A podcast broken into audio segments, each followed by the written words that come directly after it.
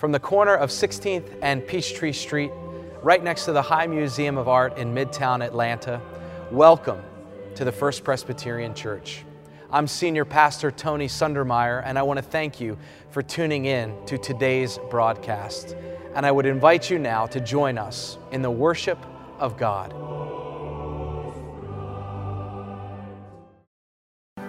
You may be seated.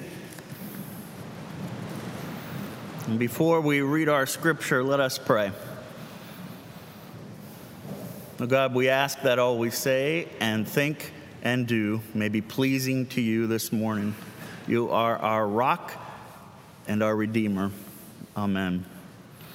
Our passage in the Gospel of Mark, chapter 10, is a passage that has basically three parts to it. It's uh, fairly long, and what comes immediately before it is one of Jesus' passion predictions, in other words, him talking about his own death. Listen for and hear the word of God. James and John, the sons of Zebedee, came forward to him and said to him, Teacher, we want you to do for us whatever we ask of you. And he said to them, What is it you want me to do for you? And they said to him, Grant us to sit, one at your right hand and one at your left, in your glory. But Jesus said to them, You do not know what you are asking.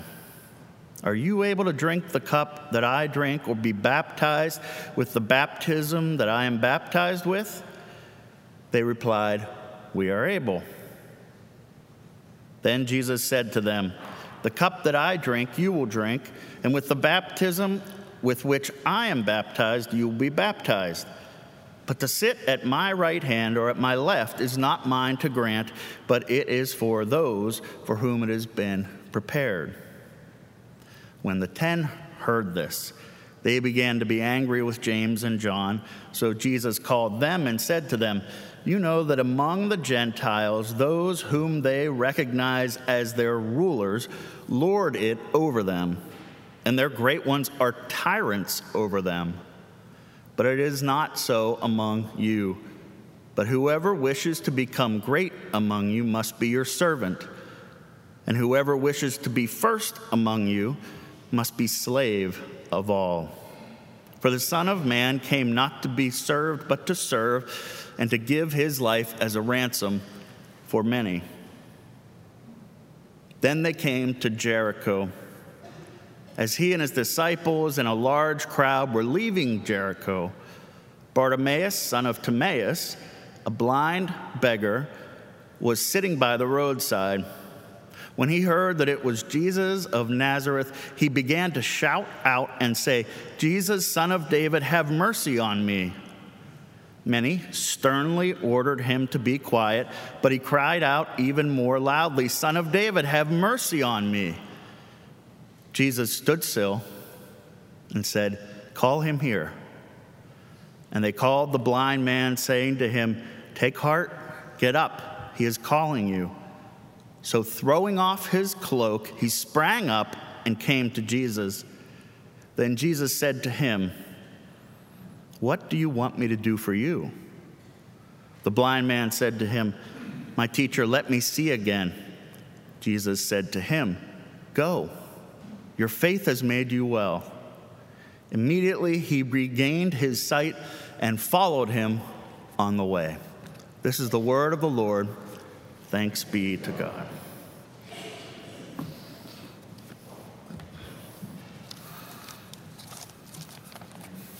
So, we essentially have two stories within this passage that we read today. We have two stories, one being James and John coming to Jesus, the other being Bartimaeus, often called blind Bartimaeus, also coming to Jesus. James and John are seeking power, positions of power, and Bartimaeus is seeking sight. Jesus responds to both with exactly the same line What is it that you want me to do for you? He says that to both of them. We'll come back to that. I want to talk about a particular song by a singer songwriter who uh, loves Atlanta, and his name is Jason Isbell. And uh, Jason Isbell used to play at Eddie's Attic in Decatur when things were uh, small for him. And just a few weeks ago, played uh, after the Braves game at SunTrust Stadium. Uh, he won a Grammy this year for Best American Roots Song, and that song is called If We Were Vampires. If We Were Vampires. Now, we're not going to talk, it's not about vampires, literally. We're not, we're not going to get into that and fangs and blood and all that sort of thing. It's not about that, but it is a beautiful, poignant, and powerful song and sad. It is a metaphor of what it would be like if we knew that we could live forever, as vampires do. Listen to some of these words. If we were vampires and death was a joke, We'd go out on the sidewalk and smoke and laugh at all the lovers and their plans, and I wouldn't feel the need to hold your hand. But it's knowing that this can't go on forever. And one of us will spend some days alone. Maybe we'll get 40 years together. One day I'll be gone. One day you'll be gone. There we go. The sad part last week, I got to preach about divorce, and today I'm going to preach slightly about death. But we're here to care for each other. One day you'll be gone, one day we'll be gone. So I am going to be transparent about using that word death that might sound uh, glum, but an ending, an ending to something is where this story is. So the summer of Mark has come to an end. We have spent 14 weeks studying this gospel. Are you wistful about that? Are you sad looking back at the gospel of Mark being over for us right now? If we were vampires, we could study the gospel for infinity. We have other things to focus on this fall. The end of anything means change, and change often means grief. So here we are on Labor Day at a time of change when, for the most part, we see that summer is coming to an end, even if the heat isn't. We see that there are ends of the fun, ends of the freedom for children as we go back to school, even though here in the South that happens a month ago. Where I'm from, they're not starting until tomorrow. You got a head start on them. But things change, and when that happens, we get different feelings. We might have a wistfulness for the vacations, for the things that have been done throughout the summer. How do we approach endings? How do we approach the end? Because we are not vampires, and one day we will be gone. How do we approach the end of summer? How do we pr- approach the end of a relationship, the end of a project, or even the end of life? This Mark series, oh, remember the good old days of Mark chapter 2 and chapter 3 and chapter 4, chapter 5. Ryan's Sunday schools, reflection groups. How many, were, how many of you were in a Bible study reflection group or attended Ryan Bonfiglio's Sunday school throughout the summer? How many of you came to one of the Mark sermons in the sanctuary? All right, very good. If you were here at any Sunday over the last 14, you heard about Mark. I want to reflect on a couple of characteristics that, that you may have heard already, but we remind ourselves. And that is that, first of all, that Mark is terse, is short. Mark has 11,000 words. The Gospel of Luke has 20,000 words. Matthew has 18,000 words. Mark only has 11,000. He gets to the point quickly and purposefully, even though our passage was a little bit long. There's no birth narrative, and believe it or not, there's no actual appearance stories of Jesus after he has been raised from the dead. The story in Mark begins with Jesus' baptism and ends with disciples fleeing the empty tomb because they were afraid. There's no Good Samaritan story or prodigal son. There's no Sermon on the Mount, no shepherds, no wise men. And a second characteristic in Mark is that he talks about what some call a messianic secret. meaning that throughout his gospel, whenever he does a healing or an exorcism, he tells those for whom he has helped, go and tell no one. Because for him, he is looking at his own death and suffering and then resurrection as the point, not the healings, not what some might consider tricks, not things that even other people were doing at that time. So we know about this, the purpose in Mark. Yet here, James and John and Bartimaeus come wanting something, come wanting something more for their lives. For James and John, glory, and for Bart- Bartimaeus, sight. By the way, that word Bartimaeus, bar meaning son, Timaeus, is basically son of value, or son of the honorable one, or son of worth. So there's something kind of powerful in that name, son of value, is what we'll call it today. Jesus responds with that question to each of them What is it that you want me to do for you? When we look at this passage today, it is important to see what has come before. Because three times Jesus has given this statement about his own death. Three times just within the previous chapters of where we get to in chapter 10. It says Jesus will suffer, be rejected, killed, and will rise again after three days. Jesus will be delivered, killed, and will rise after three days. Jesus will be delivered, condemned, mocked, flogged, killed, and will rise after three days. And that's the passage that leads into the story of James and John coming. And in each of these passion stories, these predictions that Jesus is giving, in each one, those who are there, the disciples or the crowds, react and say, No way, this isn't going to happen. We're not going to let this happen. And in each one, Jesus rebukes them and tells them that they need to understand this. So James and John come to Jesus right after he said that he was going to be condemned, mocked, flogged, and crucified. Right after he told them that for the third time, and they say, We want you to do whatever we ask of you. Grant us that we may sit beside you in glory, that we may have positions of power. They were told just how hard it would be for one who served riches and prestige to get into heaven. They were just told that in chapters 8 and 9. Yet they asked for glory. They were just told that the children should be allowed to come to Jesus, and yet they asked for power and for glory. They were just told as he sat down the 12, and Jesus said to them, Whoever wants to be first must be last and servant of all. Jesus just said that to them.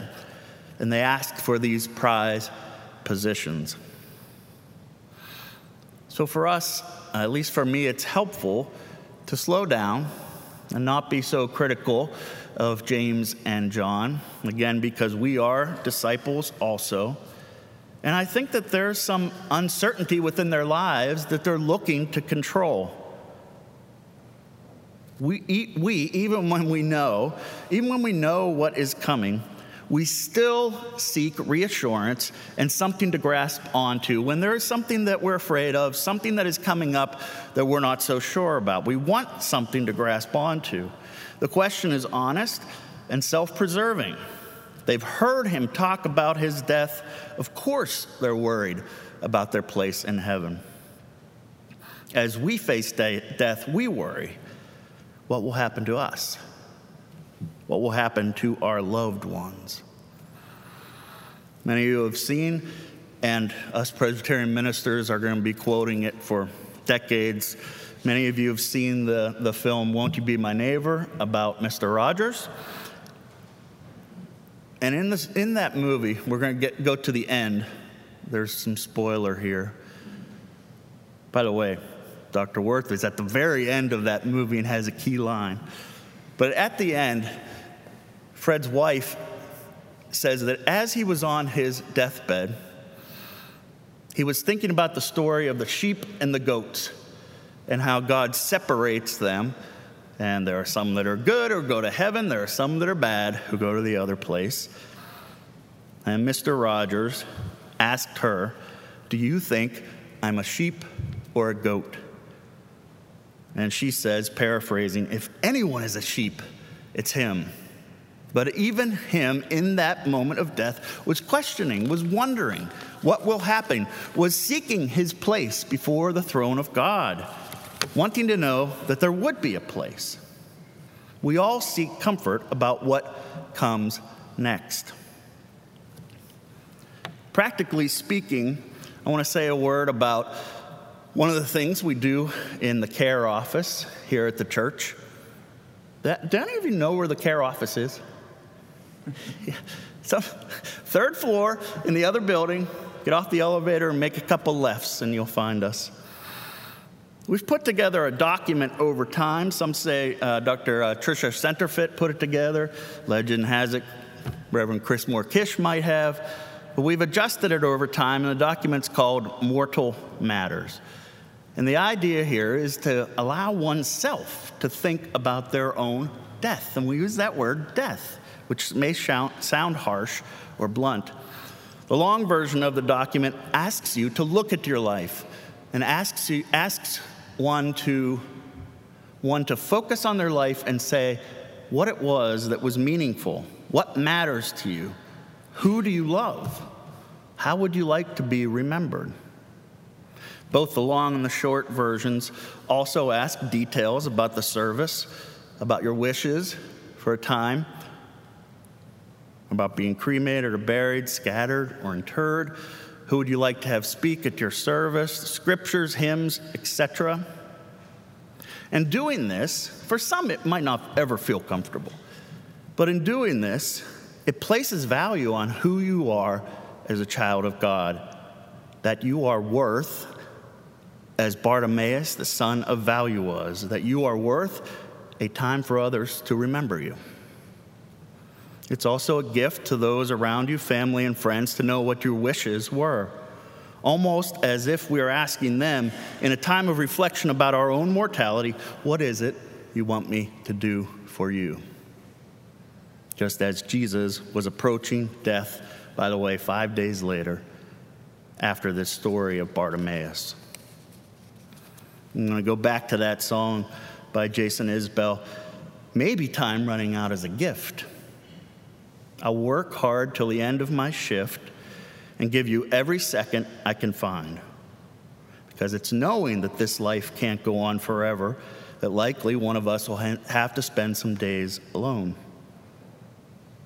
One day we will be gone. And one day Jesus was gone.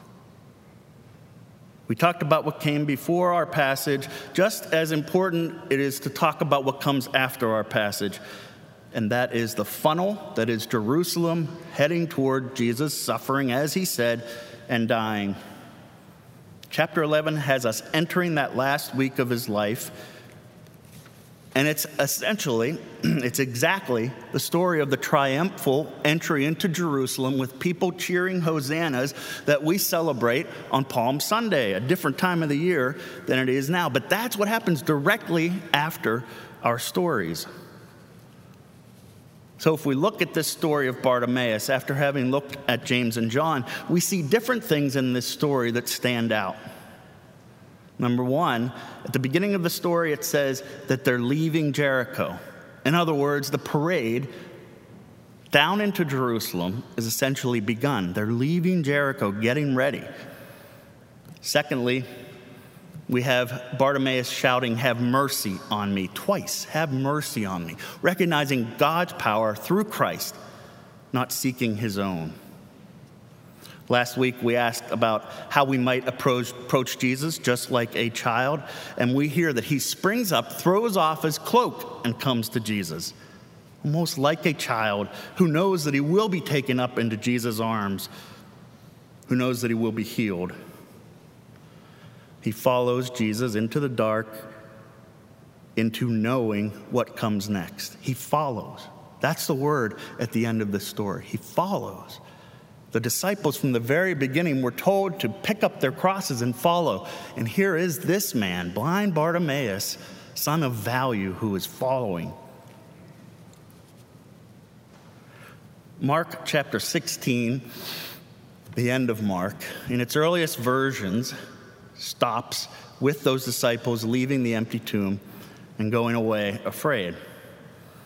I think that story and the reason it is that way without telling any of the appearances of Jesus wants us to get the consequences of death, consequences of the death of Jesus. That he didn't just die to be raised, but that he died. And that there was grief in their lives, that there was sorrow for them in these days that they had, in these days without him, that they might have been in those depths of grief. And Mark recognizes that, leaves the tomb empty, perhaps asks us then to go and tell the story. Just this year in our church, we've had around 15, 14 or 15 memorials or funeral services. Early on in the year, we had five in eight days. We had one just yesterday for a member named Adrian Thomas. Family and friends might be feeling the same way those disciples felt. And so, as Bartimaeus follows Jesus into Jerusalem, we recognize the grief that is to come and the grief that is a part of some of the lives right now in this congregation. Some of the lives of those who are suffering from someone who has died and the grief that comes with that in recent years or even many years where healing has not completely come. How might we talk to those disciples who watched Jesus die? And how might we talk to one of us who has lost a loved one? There are some words that I think are important and helpful. This is adapted from a psychiatrist named Christy Heitgen Ewing.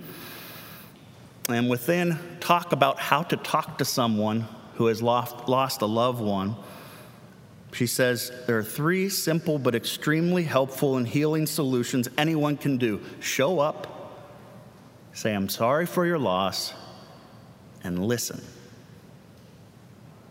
Don't say, I know how you feel. Say, I feel for your pain.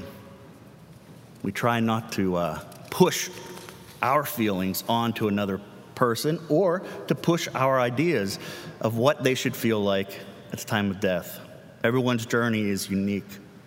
We can ask, How are you doing? And again, really listen, or say nothing and let them guide the conversation, or even offer just a hand on the shoulder, or if they are the type, a hug. Your presence matters no matter how reluctant you feel. And as time goes on, as months go on, grief takes on different and strange uh, forms. One of those is you realize nobody's talking about your loved one anymore. And so, for us, supporting others who have lost someone, what we can do is go to them and say, Tell us a story. Tell us something about that one who you lost. Tell us about that one who died.